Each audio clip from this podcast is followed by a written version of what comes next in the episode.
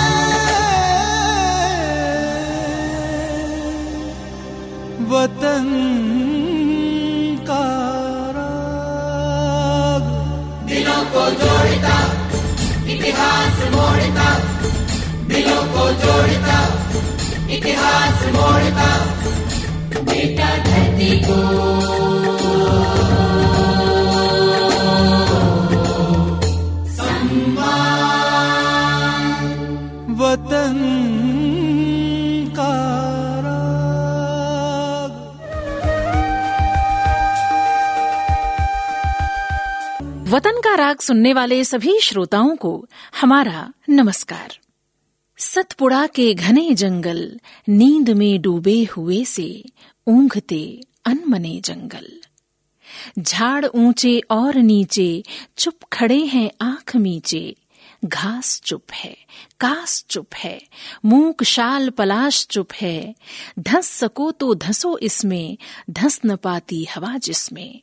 सतपुड़ा के घने जंगल, नींद में डूबे हुए से ऊंघते अनमने जंगल, सतपुड़ा के घने जंगल। नर्मदा के दक्षिण में फैली सतपुड़ा पर्वतमाला के घने जंगलों का चित्रण करती। पंडित भवानी प्रसाद मिश्र की ये कविता, प्रकृति और मनुष्य के रिश्तों की एक मार्मिक गाथा है। इसमें आमंत्रण है साक्षात्कार का, नैसर्गिक वैभव से दुलार का। कवि भवानी प्रसाद मिश्र अपनी कविता में दुख को चकित करते हैं। कविता को वे शब्दों का महल लिखते हैं और ये भी कहते हैं कि मनुष्य के पास केवल एक ही तो जीवन होता है। उसे ऐसा जिए कि लज्जा न हो। गांधीवादी विचारक और कवि भवानी प्रसाद मिश्र का जन्म मध्य प्रदेश के होशंगाबाद ज़िले के एक गाँव टिगरिया में हुआ था।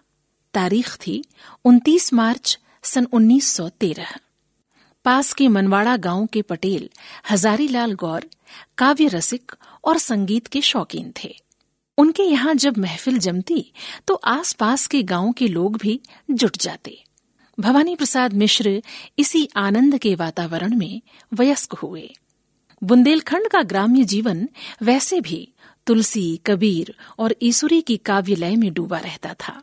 सो, गाँव की विनोद मंडली आपस में सम्मिलित काव्य रचना भी करती थी और आनंद भी लेती थी प्राथमिक कक्षा से माध्यमिक कक्षा तक आते आते तुकबंदियों का सिलसिला शुरू हो चुका था और यही अक्षर लय का द्वंद्व जीवन भर उनके साथ रहा अब विभिन्न पत्रिकाओं में उनकी कविताएँ छपने लगीं।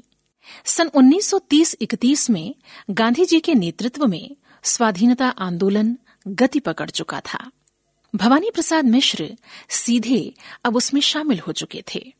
सरलता और सादगी उनकी कविता का अंग बन चुकी थी। सन 1930 में ही उनकी लिखी कविता, जिस तरह हम बोलते हैं, उस तरह तो लिख, उनकी पहचान बन चुकी थी। उन दिनों स्वाधीनता आंदोलन में प्रभात फेरियों का बड़ा महत्व था। सुबह सुबह लोग गाते हुए सड़कों पर फेरियाँ निकालते थे। अनेक कवियों ने इसके लिए गीत लिखे। पंडित भवानी प्रसाद मिश्र का ये गीत भी काफ़ी लोकप्रिय हो गया था।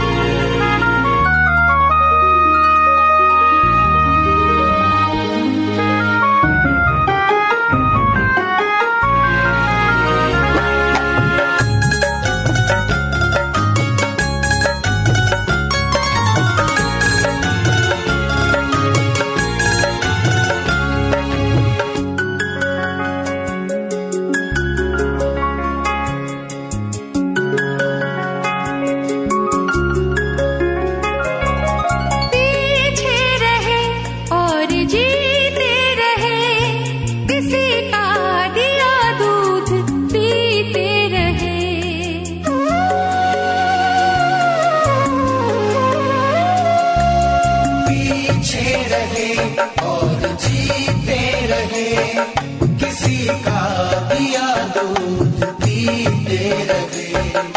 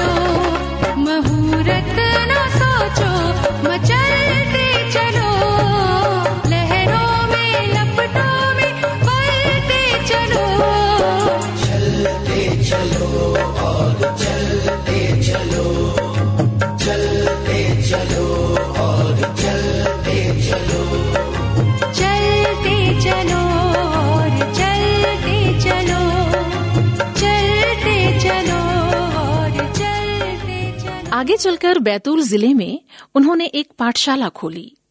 सन 1942 में भारत छोड़ो आंदोलन में भाग लेने के कारण वे गिरफ़्तार हुए और तीन साल नागपुर की जेल में बंद रहे।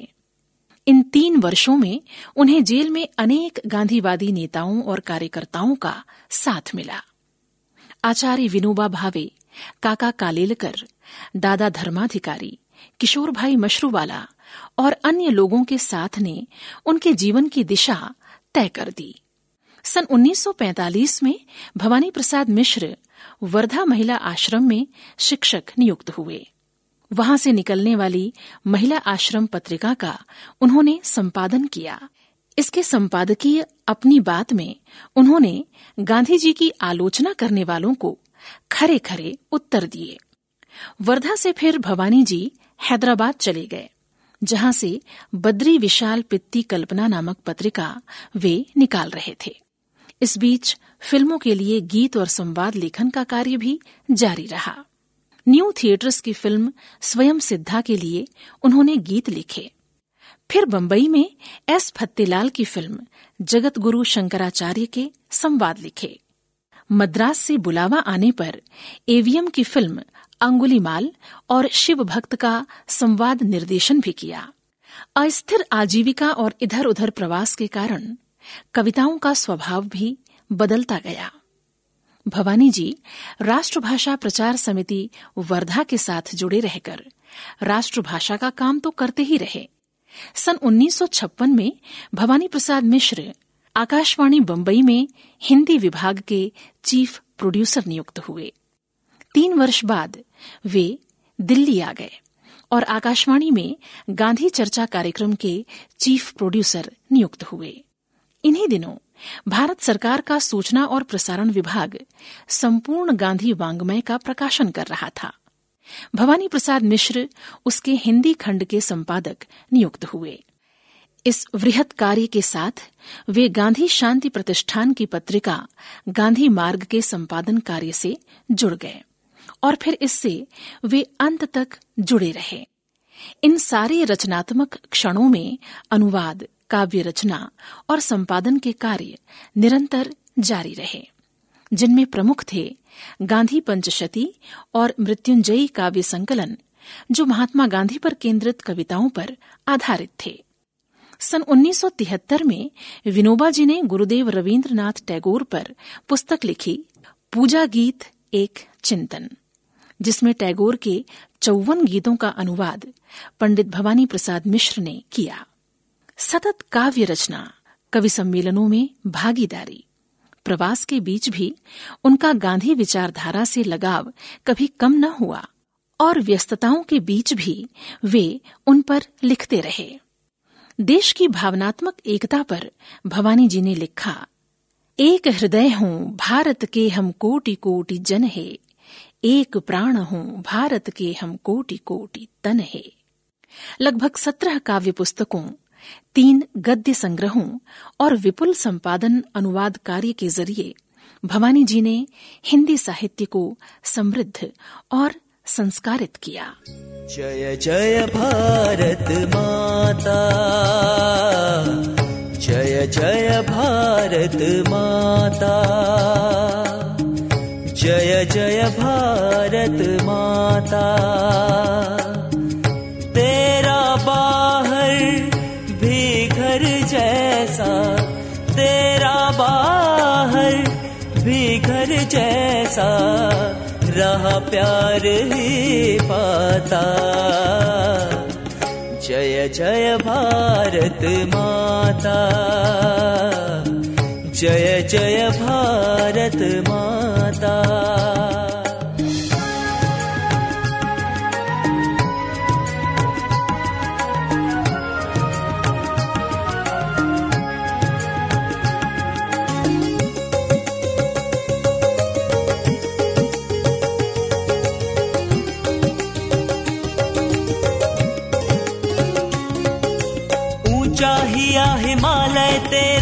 उसमें कितना दर्द भरा, ऊँचा हिया हिमालय तेरा, उसमें कितना दर्द भरा।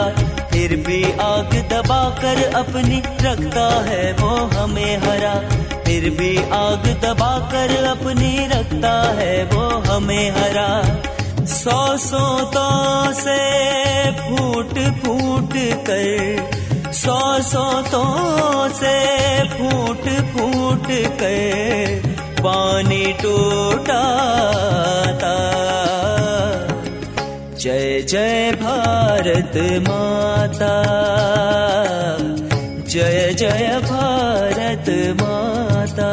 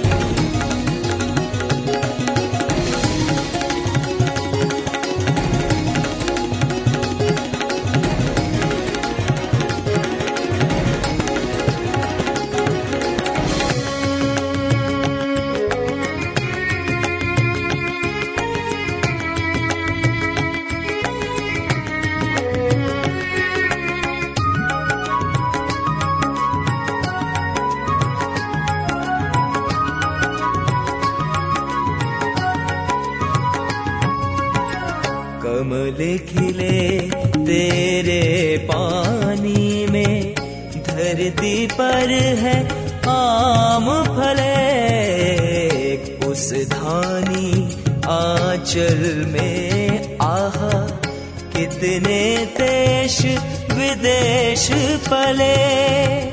भाई भाई लड़े भले ही भाई भाई लड़े भले ही, टूट सका क्या नाता। जय जय भारत माता। जय जय भारत माता।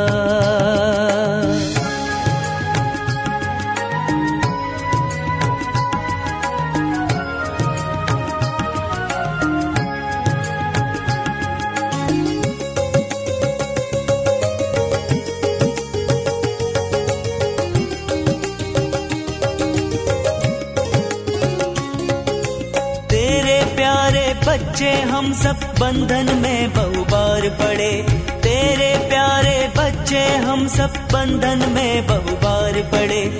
किंतु मुक्ति के लिए यहाँ हम कहाँ न जूझे, कब न लड़े। किंतु मुक्ति के लिए यहाँ हम कहाँ न जूझे, कब न लड़े।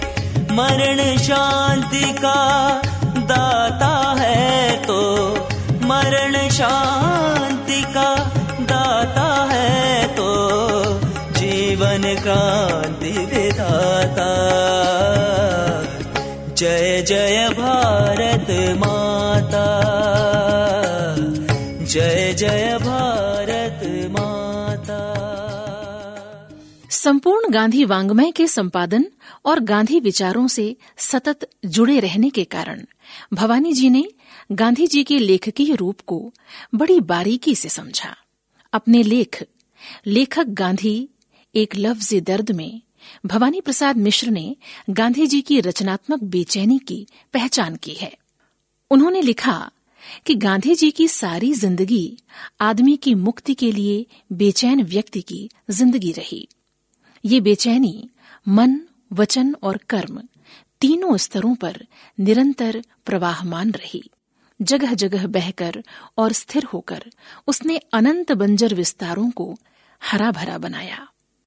शब्द के महत्व को गांधी जी ने दक्षिण अफ्रीका में रहकर समझा। उन्होंने अपने धंधे, वकालत के सिलसिले में इसका उपयोग सत्य के हित में करना शुरू किया। गांधी जी ने लिखा, तथ्य यानी सत्य। और इसी रूप में उन्होंने शब्द का जो उपयोग किया, वो सत्य के विकास का कारण बना। गांधी वांग्मय में पचहत्तर हज़ार पृष्ठों से अधिक की सामग्री है।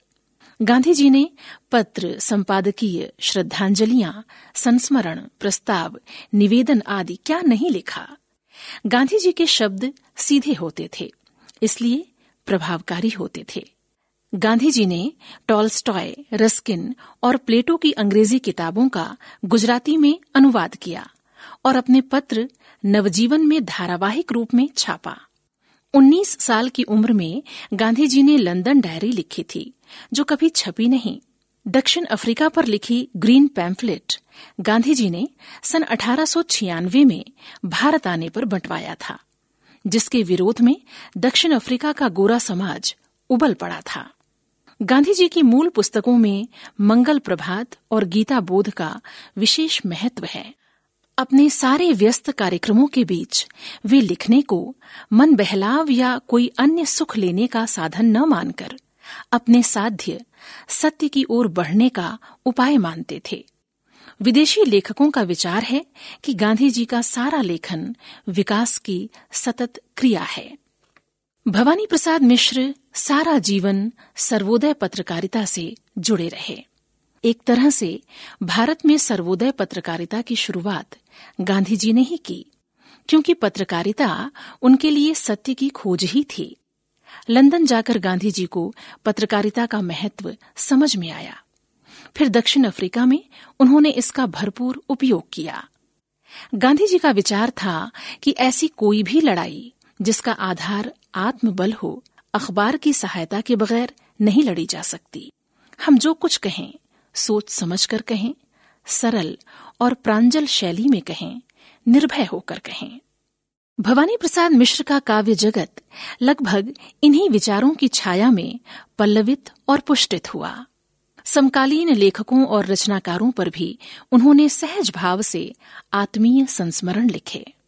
निरंतर शब्द साधना में रत रहकर पंडित भवानी प्रसाद मिश्र 20 फरवरी सन 1985 को अनंत में विलीन हो गए।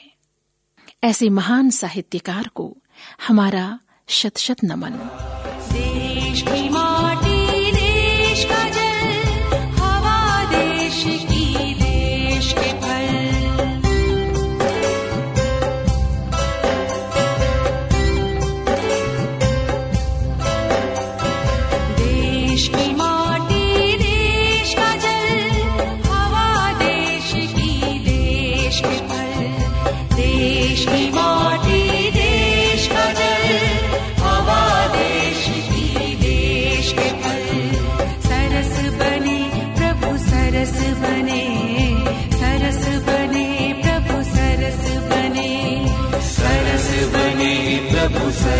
बने सरस बने प्रभु सरस बने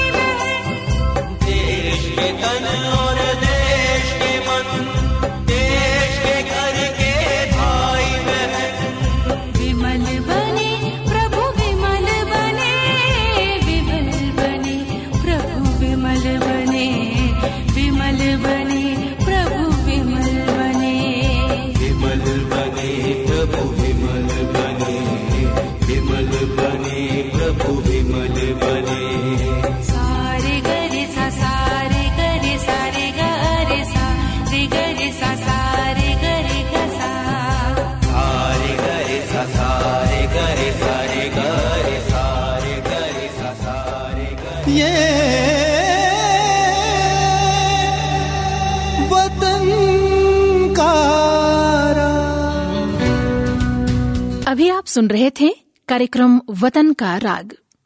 ये